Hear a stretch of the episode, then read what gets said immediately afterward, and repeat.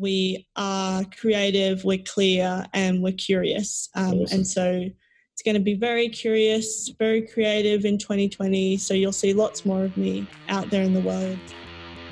How do you find the courage to try? Can you distill the clarity to start? What drives real commitment to keep going? Let's deconstruct complexity and make it simple. Let's learn how to take action and make progress. I'm Pete Seligman, and this is The Next Step.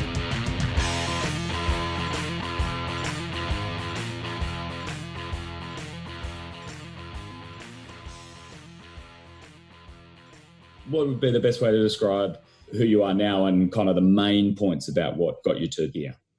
So I guess the non-LinkedIn bio is that, so in 2016 is when I got really interested in the smart city space.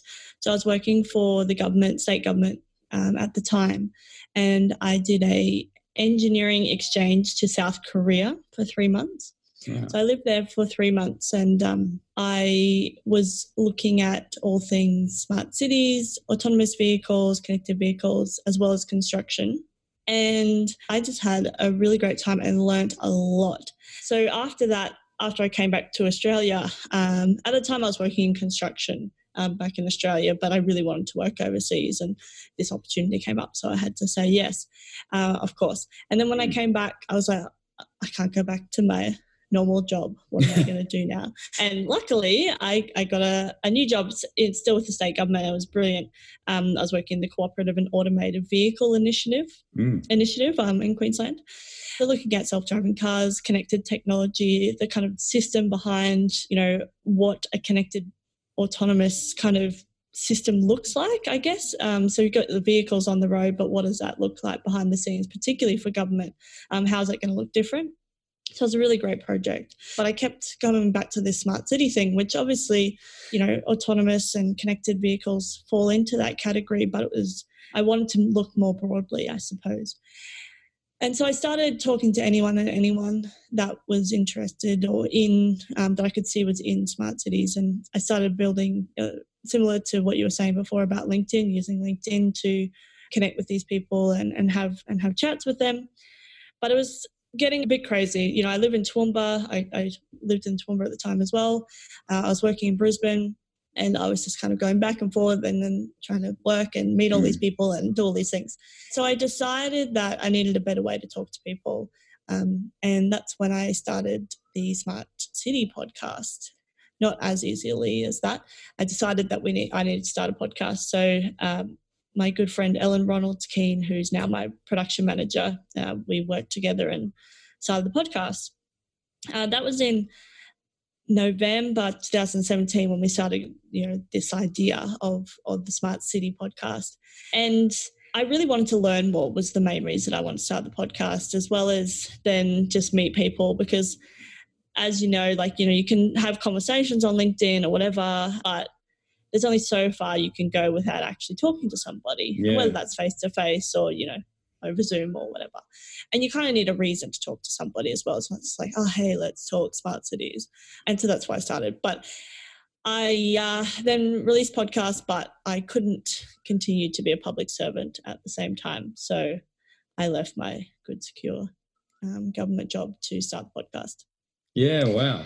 And it's interesting that you're part of what inspired you to head down that podcast route. Sounds similar to my thinking, which is surprising to me, but it's almost reassuring to me as well. The fact that kind of you saw the same benefit in that, you know, I want to learn more about this. So what's a method I can do that? Well, there's a platform that I can use through podcasting to have more of these conversations in a meaningful way, and then also share what I've learned with other people.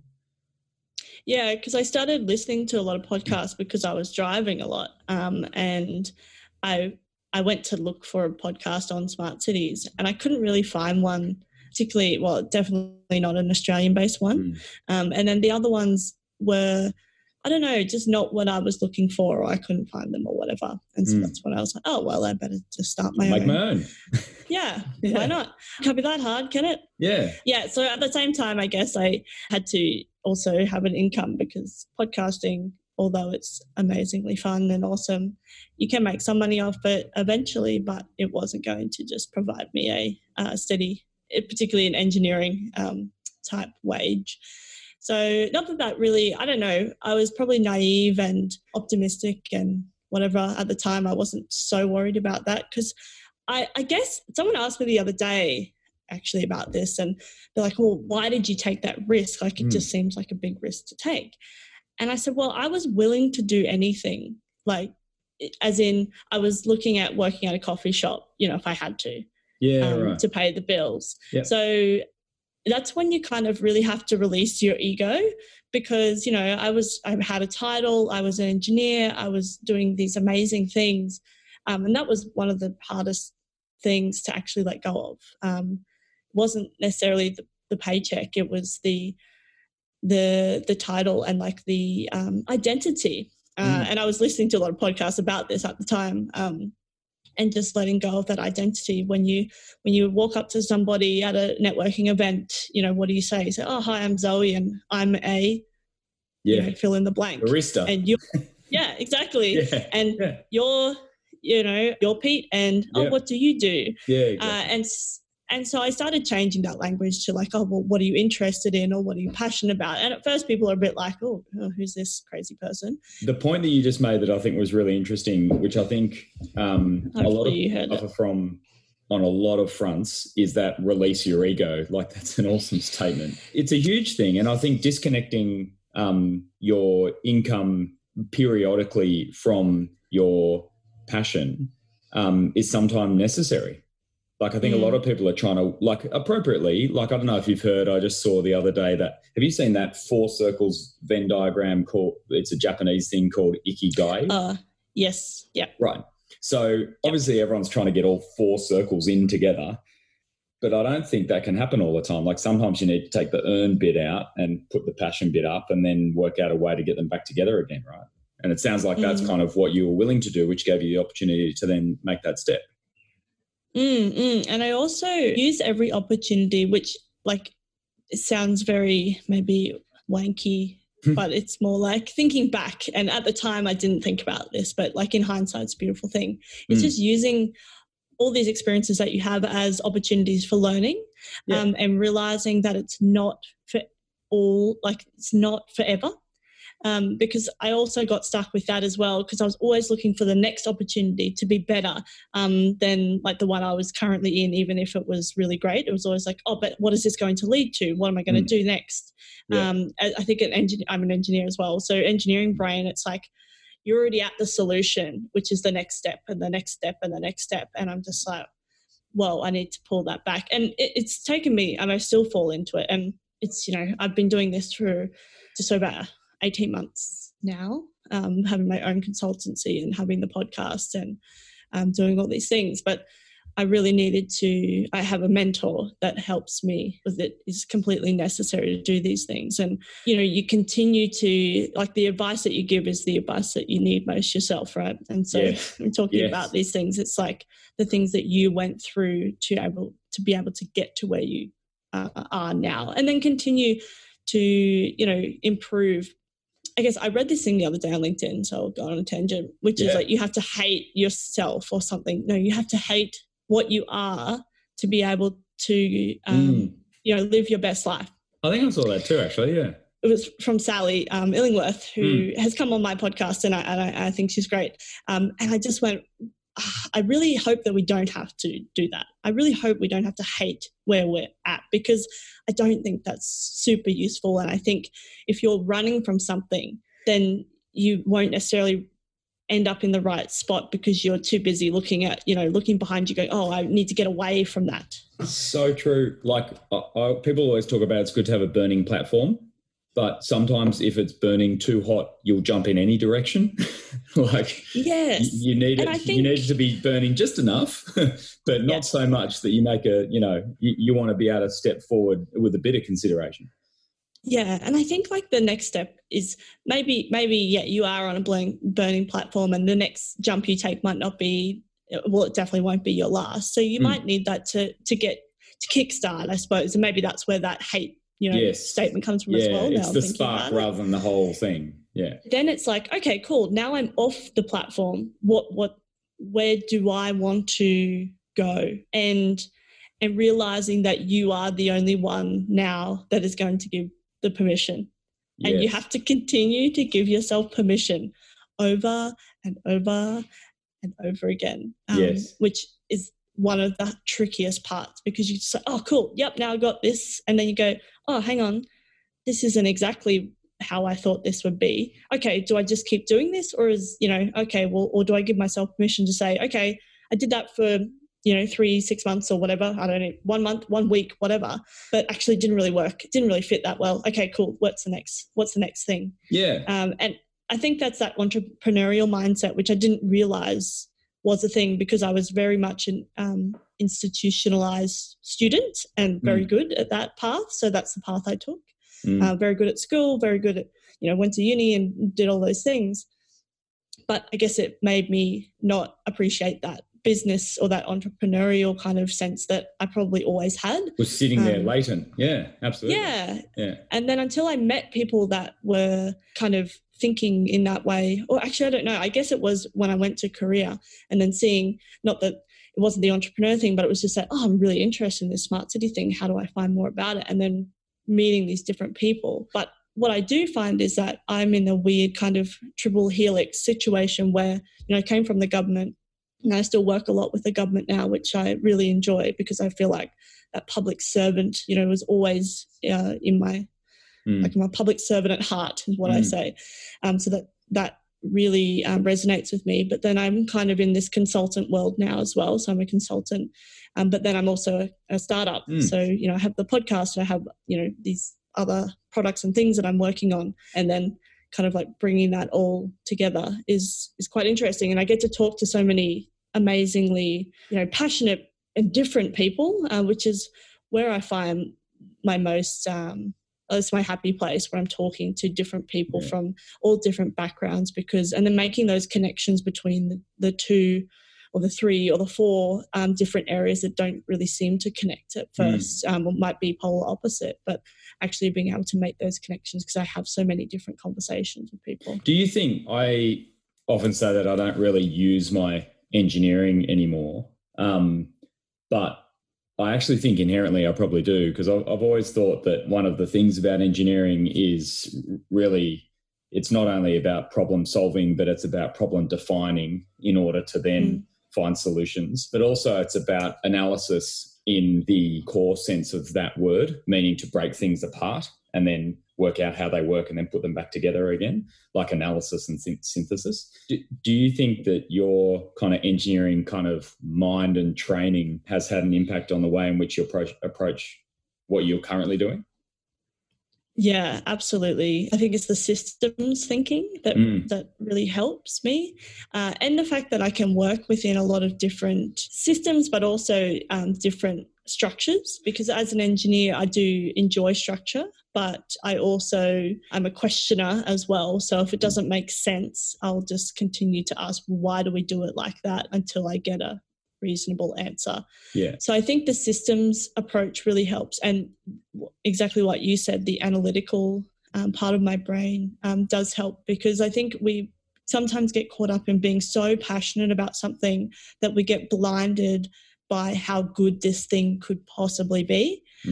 But there is so much drudgery that's involved, you know, just day-to-day work on getting this thing or whatever it is off the ground. To life. And you think about, you know, smart cities projects, for example.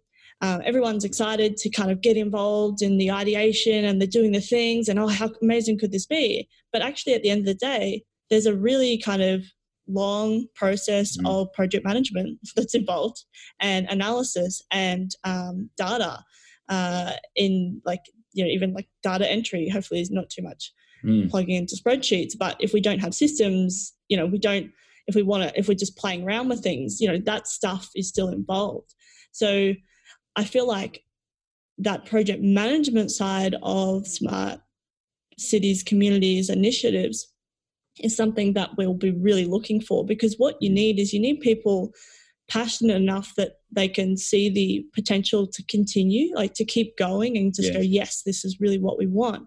But then you don't want people that are so enthusiastic and, I guess, or I don't know, just excited by the idea rather than the actual reality of it, because at the end of the day, it's still life. Like, it's not going to be this magic, you know, unicorns and rainbow things happening. It'll be a really great outcome for people that are, you know, affected by it or involved or impacted positively, hopefully. But then you're also going to have negative impacts that you need to deal with. There's lots of thinking that's required, because it might be great for this group, but actually it's going to diminish this group, for example, or something. Or it might have a or just a neutral impact, whereas someone thought, oh, well, I thought this was really going to change the way I could do things. So there's lots of work, I guess, and effort involved. And just because it's going to be great doesn't mean that it's going to be easy. So no, and actually usually for it to be great, it means that it's probably going to take some hard work. Absolutely. And I mean, it's, I guess a bit like a podcast, you know, you get to the end and you've got this great recording and, you know, we're all excited about it. We get to listen to it again. We just go, oh, that's awesome. And we had a great conversation. But like you and I were just talking about, you know, the process to actually getting a podcast up. There's lots of things that you need to do, and they're not all super exciting, right? And there's lots of thinking involved about where it's going to go and all those type of things. And everyone's excited by the end product, which is great. But yeah, there's all these things that are really valuable and important, but aren't necessarily super sexy that need to be done along the way. And we need people that are interested in those bits as well. Or I guess these days, that multidisciplinary approach, so then we can actually continue the momentum of like people. We still want people to be excited, I think. Like, you know, you want to be moving along and people motivated, but then how do we continue that momentum but then still getting the work done as well at the end of the day? So earlier in the year, I tried to kind of boil down a couple of key focus areas, because quite often people ask me, you know, what's the most important thing if you want to become a business owner, or if you want to kind of try this new project or start a business or whatever, what are the most important attributes? What are the most important things you need to think about? And so for want of any other better kind of framework, I've kind of boiled it down to three parts, being courage, clarity, and commitment. And so the courage bit is kind of that bit that you were talking about right at the beginning. You need to kind of release your ego, and you need to just have a go, and you need to know you might fail and all those kinds of things. The clarity bit is kind of the engineering thing that we were talking about before. How do you actually distill all this complexity into something a bit more simple, so you can break it into parts and understand it a bit better and know where you want to go next? But then the third one is kind of what you're talking about now, which is the commitment piece, which is, what are you going to do to actually make sure you can wake up each day and do the boring stuff and do the stuff that isn't so sexy, and kind of spend the time between the excitement of the idea and the reward of the outcome? Because in that gap, there's actually quite a lot of work that needs to be done. What do you think? I mean, you're spending a lot of time in the smart city space, and I guess from our perspective, owning a business in that space at the moment, we see kind of both sides of the equation, right? So we see the side of the equation with the excitement, like, so a lot of experts in the area and kind of technicians and engineers and consultants in the area laying out what good looks like effectively. And then we see a lot of local governments in a variety of ways getting excited and engaged by the idea. So there's quite a few interesting pilots going on at the moment across a whole range of technologies and ideas, and also non-technical smart cities aspects. But then equally, we still see kind of tenders come out from government that specify 10-year-old technology because it's what they're comfortable with and it's the only thing they want to buy. Whereas, you know, the excitement is saying, let's go and try all this new stuff, but the sort of pragmatic kind of implementation is still saying, actually, that all sounds good, but if we want to know what the outcome's going to look like, we should just do what we've been doing for the whole time. Like, how are you seeing the market as a whole combat that evolution? You know, we're kind of at that. Have you seen the Gartner hype curve? Yeah. Yeah. So we're kind of moving through that hype curve, and it still feels like we're a little bit before that real adoption phase. What are you seeing in regards to that? Yeah, I think the maturity of the market has really increased in the past, say, 18 months. But there's also, you know, there's always going to be pockets where you've got some really great things happening. Then you've got pockets of there's some stuff happening and some great marketing happening. Then you've got some stuck in the old ways of this is the way we've always done it. Mm. What I have found really interesting is where there's, say, a council or agency, that there are some really passionate people in there that maybe don't look like your typical passionate people, but they're very visionary. But they're also maybe engineers, very pragmatic as well. And I actually love working with those people because you get the non kind of hype fluff version of smart. Yeah. The more balanced view. Yeah, and I think there's so much room for piloting and, exploring new technologies, as long as we share what worked and didn't work, which is, I think, something that's not happening enough, because we're so worried that if we say, oh, well, this product didn't work, that, there's so many, legalities or this or that, or, the government being very averse to failure. Not even just the government, everybody. To be honest, I was very averse to failure because of the institutions that we come through. Nothing against them, but I fit quite well into that, but I didn't want to fail. I just did not want to fail. And I still don't fail very well. Mm-hmm. And we notice it in our own language. It's like, oh, well, that somebody should have done A, B, C, D. Why did they let this happen? And that's our fear of failure being projected onto another project or a thing. Whereas actually we should be asking more prudent questions of, what mechanisms did they put into place in case this did happen? Or what was, risk management, although it's seems very dry and boring, actually that's where a lot of interesting things happen, because just because we have a mitigation, it's still a risk. It just lowers the, likelihood of it happening. Yeah. That's okay. That's the whole point of, having a risk management system. Sounds very boring, but no. Well, I spent 10 years of my career as a risk manager, so I think it's fantastic. Yeah, but I agree. It's like I always say, just because you wear a seatbelt doesn't mean you're not going to get injured, and equally. Yeah. Just because you've never been in a car crash doesn't mean you shouldn't wear a seatbelt, right? So I think those things are really telling of where the next evolution of an idea should head. I actually just was reflecting on something over the weekend and did a short post on LinkedIn this morning about failure, particularly as it relates to identifying what went right as well as what went wrong. Quite often I find these initiatives will go ahead, and because the initiative failed, and it might have failed as a whole, then the kind of baby gets thrown out with the bathwater in that regard. Suddenly everyone says, well, the whole thing just didn't work. Yeah, actually, let's never do that ever again. 95% of it, they might have done everything exactly right, and there might have been 5% of it that meant that the overall outcome didn't work.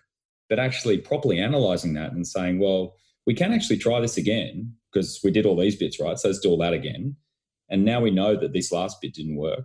So to your point, what processes do we put in place? What didn't we put in place? What do we need to change? And then we just tweak that last 5 and might win. So, but it takes quite a lack of ego to have those conversations. And also sometimes it takes quite a lot of ego healing time to get people in a mindset where they can have the conversation, and that just delays everything for the next attempt.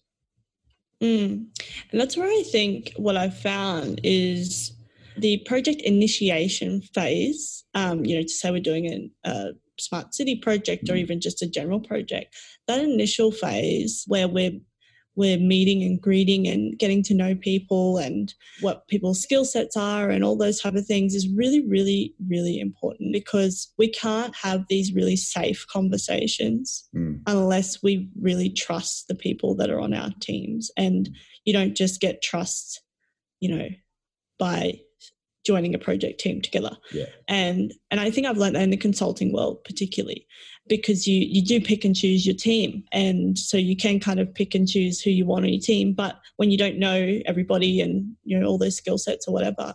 But the projects that I've found have been really, really successful are the ones where we've taken the time to actually get to know each other a bit more. And I think that fear of failure, particularly when you're trying to prove yourself and being a the younger person, I suppose, is like, oh, well, I have to know the answers to everything and you know, do all this, and I should know this and I should know that.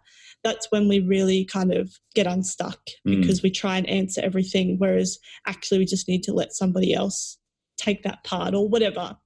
Or we realise that we need more skills or we need to learn some more things. But you can't do that unless you drop the ego and just... And it's difficult. It really is hard. It is. Oh, it's not easy, right? Because we're all human. And I think also... to your point around project teams are effectively a group of humans as well. And so we can't forget the human factor in making that team perform. It's funny also, I was talking to a group of STEM uni students the other day through OSMINE, the mining technology organisation. And they were talking about networking and they were saying, oh, we're really keen to network, but we don't know what value we can bring, because they know that if you're going to be networking with people, you should bring value to new relationships. But they're like, oh, we're relatively young. We don't have all the experience these other people have. What value can we bring? And the thing I said to them, which is interesting because you were talking about questions before, I was saying that ultimately they'll probably be, people will be more impressed by the questions they ask than the answers they have to give.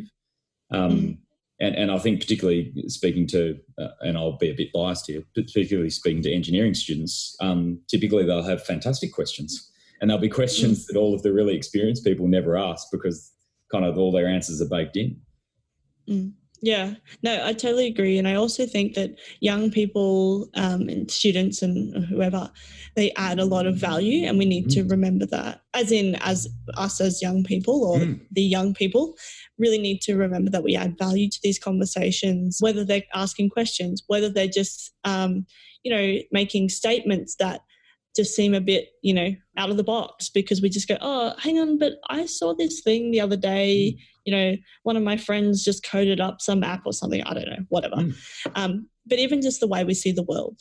And I think that sometimes we try and add so much value that we're too busy thinking about what we can add that we forget just us being there and being part of the conversation is adding value. Absolutely. Like an opinion is just an expression of a perspective, right? As soon as you're here and you are looking at something, you have a perspective. So sharing that perspective is going to contribute, right? Yeah, totally. Yeah. And I think I never appreciated the value of networking until, quite recently. And we need to, I guess, just take it for what it is as well. It's fun, right? It's a fun thing to do, to meet new people. And we don't necessarily have to get something one for one out of every exchange that we have. I think I really tried to do that, particularly at the start. Like, I didn't want to waste anybody's time, but I also wanted to get something out of it. Oh, better be able to do that or whatever. Whereas you have to let that go, which again, very hard, let that go, because those things will happen. It's not organically, I like to say probably organically, but it is consistent, is deliberate. It's continually thinking about, okay, so-and-so said this, and I did talk to somebody a couple of weeks ago about that. Okay, cool, maybe I'll make that connection. But not necessarily thinking, I have to tell, Pete right now that I'm going to connect him with this person and then I've got a consulting, I've got this product that I'll really love and I'm going to throw all these things at him. I don't know, whatever. No, I agree. I mean, I think it's interesting you use the word organic, because I think it's part organic and part not. I quite often use the analogy of a garden.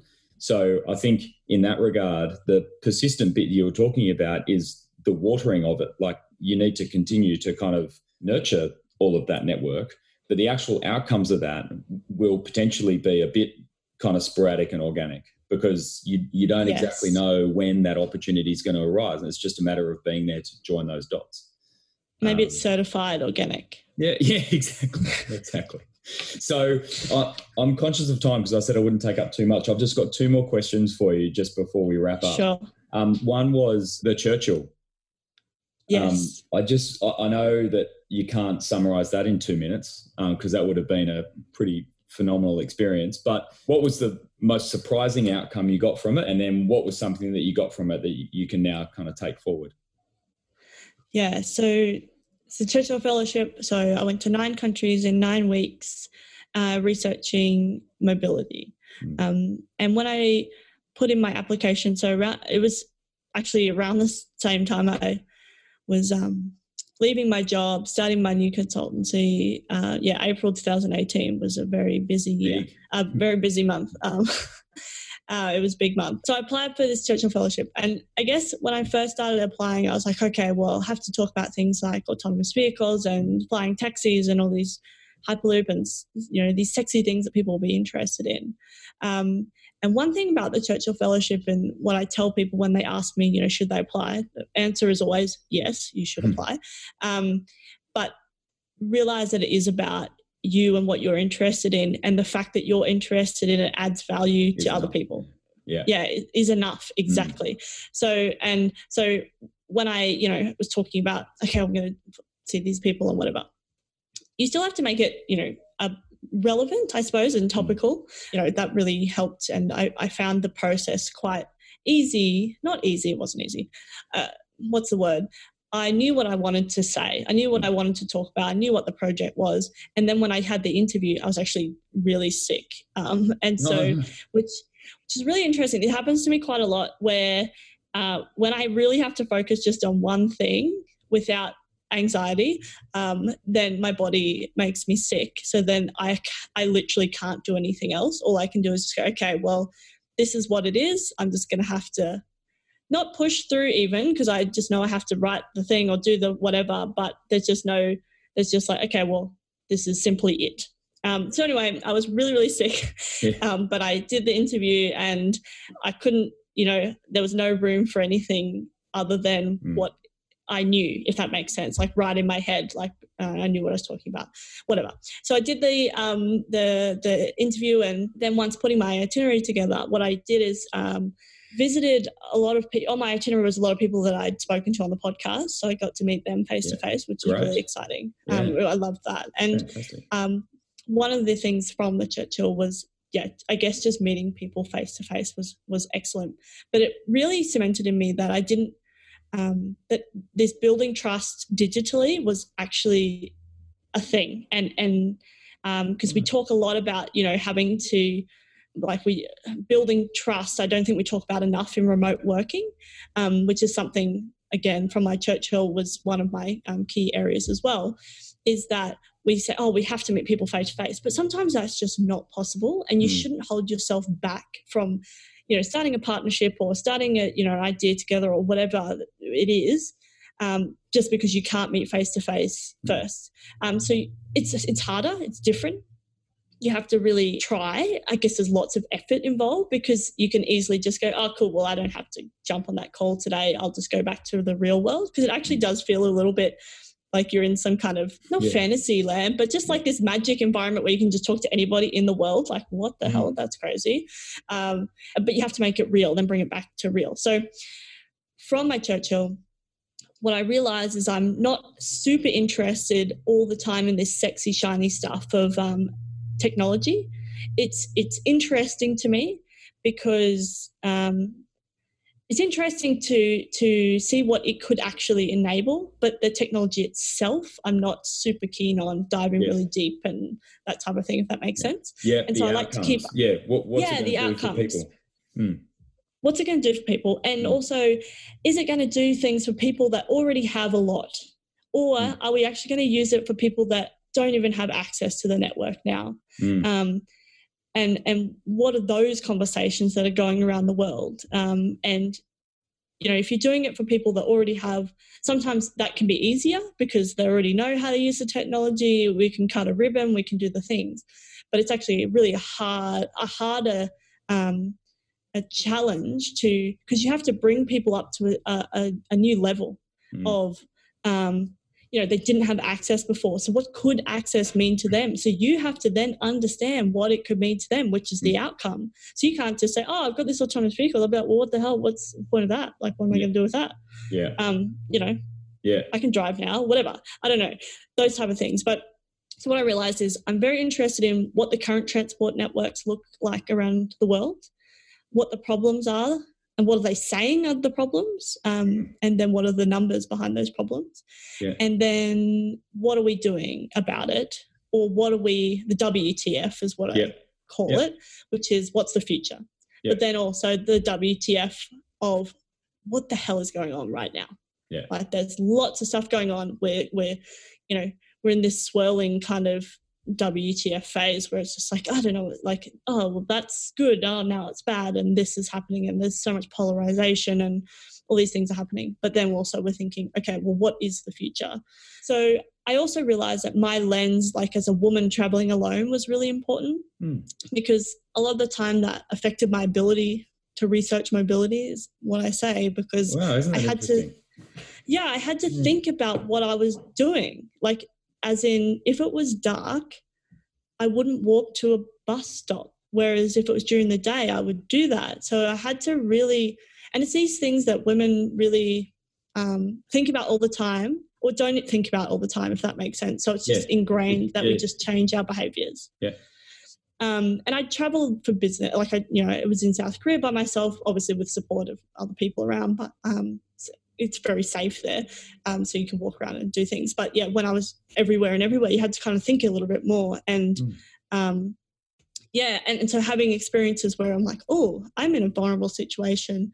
I'm going to have to change my behavior because of that. And obviously that's hindsight where you then you get the self-awareness and then you can start having these thoughts and conversations and talking to other women as well. These are the conversations I had, which was also really fascinating.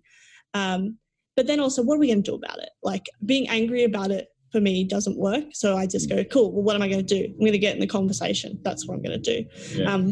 The other thing that I really, it took me a long time. I was a bit kind of go up and down in like, I guess, what's the word? Of just being okay, like traveling alone by yourself. Yes. Alone by yourself, oxymoron. Yes, traveling alone, yes. And just and researching the thing and sharing, because I did a lot of sharing. Realizing that I wasn't going. It's okay that I wasn't an expert in everything, and I didn't have to know everything. But me being part of the conversation and adding my lens was really, really important. And that was really hard to kind of come to that conclusion. Well, that's like one of those imposter syndrome situations, isn't it? Like, why am I here? Yeah, why am I here? And some people might still ask that, but that's okay, And I doing a lot of kind of you have to, in this space and as an entrepreneur and doing all these things, you really have to do a lot of growth yourself. I don't think we talk about business growth and all these things, but if you're not growing yourself, and I do growth in a very different way to somebody else, and it's all very different for everybody, but working out what those things are that you really need to take care of yourself and not even taking care of yourself is one part, but then actually growing so then you can actually continue to be part of the conversation and showing up in the way that you want to and realizing that that's enough and that's important and that's okay. And then continuing that consistent, deliberate, and I guess persistence, like we talked about as well. Yeah. Yeah. And so, I think from the Churchill Fellowship, the most unexpected was kind of realizing that my lens was really important. And also as a young professional in the space as well. And then I realized how important it is to have diverse voices in planning, transport planning, design of cities, all those type of things, because you can't possibly have the same experience as somebody else. And you're not going to get every single experience. Like, you can't, there's a limit to this, there's budgets and resources and all these things, but the more diverse your team is planning and designing that, you will just get a better outcome for everybody. Researching mobility is like the ultimate kind of execution of that walk 1,000 miles in, or a mile, I think it is, walk a mile in their shoes. Essentially what you're saying is you need to, you can't just say, haven't I got some great technology? I'm just going to apply it and it's going to solve all these problems because I've looked at the nodes and I've looked at the kind of various kind of traffic volumes and I know this is going to solve it. There's actually all of those constituents have a pair of shoes that they're walking in every day, and every one of them have a perspective. Oh, I prefer to travel during the day because of this, but if it was like this, I could travel at night, all these different. And like you say, as many of those perspectives as you can are actually going to inform the overall solution. It's not as simple as the technology, is it? Yeah, so when I talk about the messy bit in the middle between the technology and like the BAU of a city or a community, and I don't think we're talking about that enough in the smart city space. And the smart, and the reason I started using smart community was because I feel like that brings more of the human element into the conversation. It's the difficult bit though, isn't it? It's the harder bit. And so that's why it's probably the bit that people leave behind, but it's the challenging bit, but that's probably where the great solutions are, right? They're hiding in there. Yeah, and I think that's where the real transformational change is. And that's what really excites me. And, you know, I talk about these things being hard and challenging, but I don't know. For me, that's what I need in my life. Yeah. Well, that's the exciting bit, right? Just because it's hard, and it's not fun. Like, that's what makes it fun, I think. So. Yeah, and, like, you just don't know the answer either, which is the other thing, which as engineers, I don't know about you, but I really struggle with that. It's like, oh, but the answer must be somewhere. Yeah, but exactly. Sometimes... Oh, there's a solution. Just because, I mean, I think it's arrogant to think there's not a solution because you can't find it. It just means you need to look harder and do some more work. So, but also the solution is fluid a lot of the time because like what a solution could be useful right now might change. And that's where that entrepreneurial thing comes in as well. Like you might have found something really great, but then the next, you know, you might try it for a little while, but then you go, oh, actually that's for these, or you might not even know the reasons, but that's just not working. Okay, well, we'll leave that and we'll come back to it later. And then we'll go again. And so I talk about like mobility, you don't solve mobility because it's like life. It's different for everybody. It moves, it changes, and you don't solve life, you live it. And I think living mobility, which I guess, you know, is what I tried to do, which is not only was I researching mobility, I had to actually be mobile the whole time to get around. And those experiences were ones that I talk about quite a lot, you know, just how I moved around. But yeah, so I guess the Churchill Fellowship has really given me a platform now to speak. I think I had some kind of platform before and obviously the podcast, but now I feel like what I do with the Churchill research is the way I wrote my report, I suppose, is so that everybody can read it. You don't have to be an engineer, but a CEO and will get something out of it. And that's what I like to think about the podcast as well. The CEO of a company can get something out of it as well as a community member who's interested in active transport or something, or just wants to know what's going on in the space. That's fantastic. So just to wrap it up, what's 2020 look like for you? It's big. Yeah. It's very big.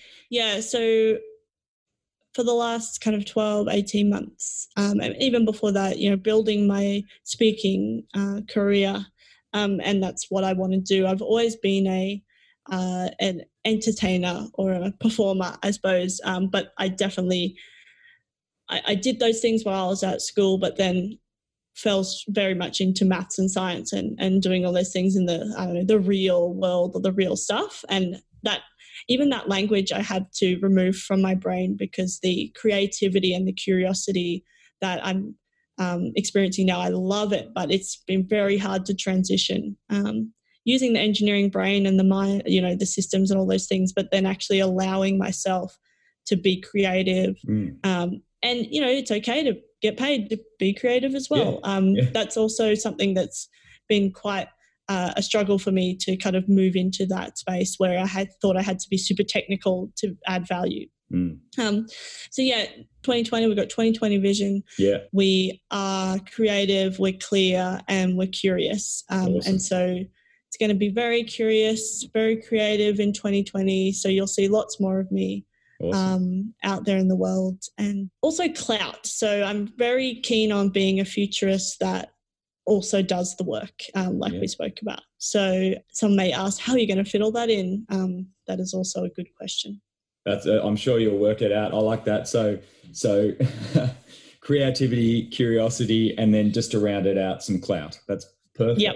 That's awesome. Well, thank you very much for your time. I really appreciate it. Like, it was such a fun conversation. And I think there's a little bit of me that always enjoys speaking to another engineer because I think the brains kind of operate in a relatively similar way. So thank you so much, like so much good value in there. And it was really good to finally connect, and hope we can in 2020 convert the digital to the real and catch up.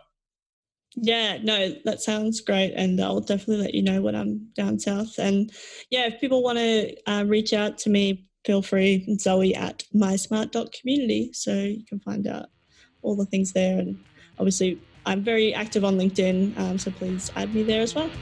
Perfect.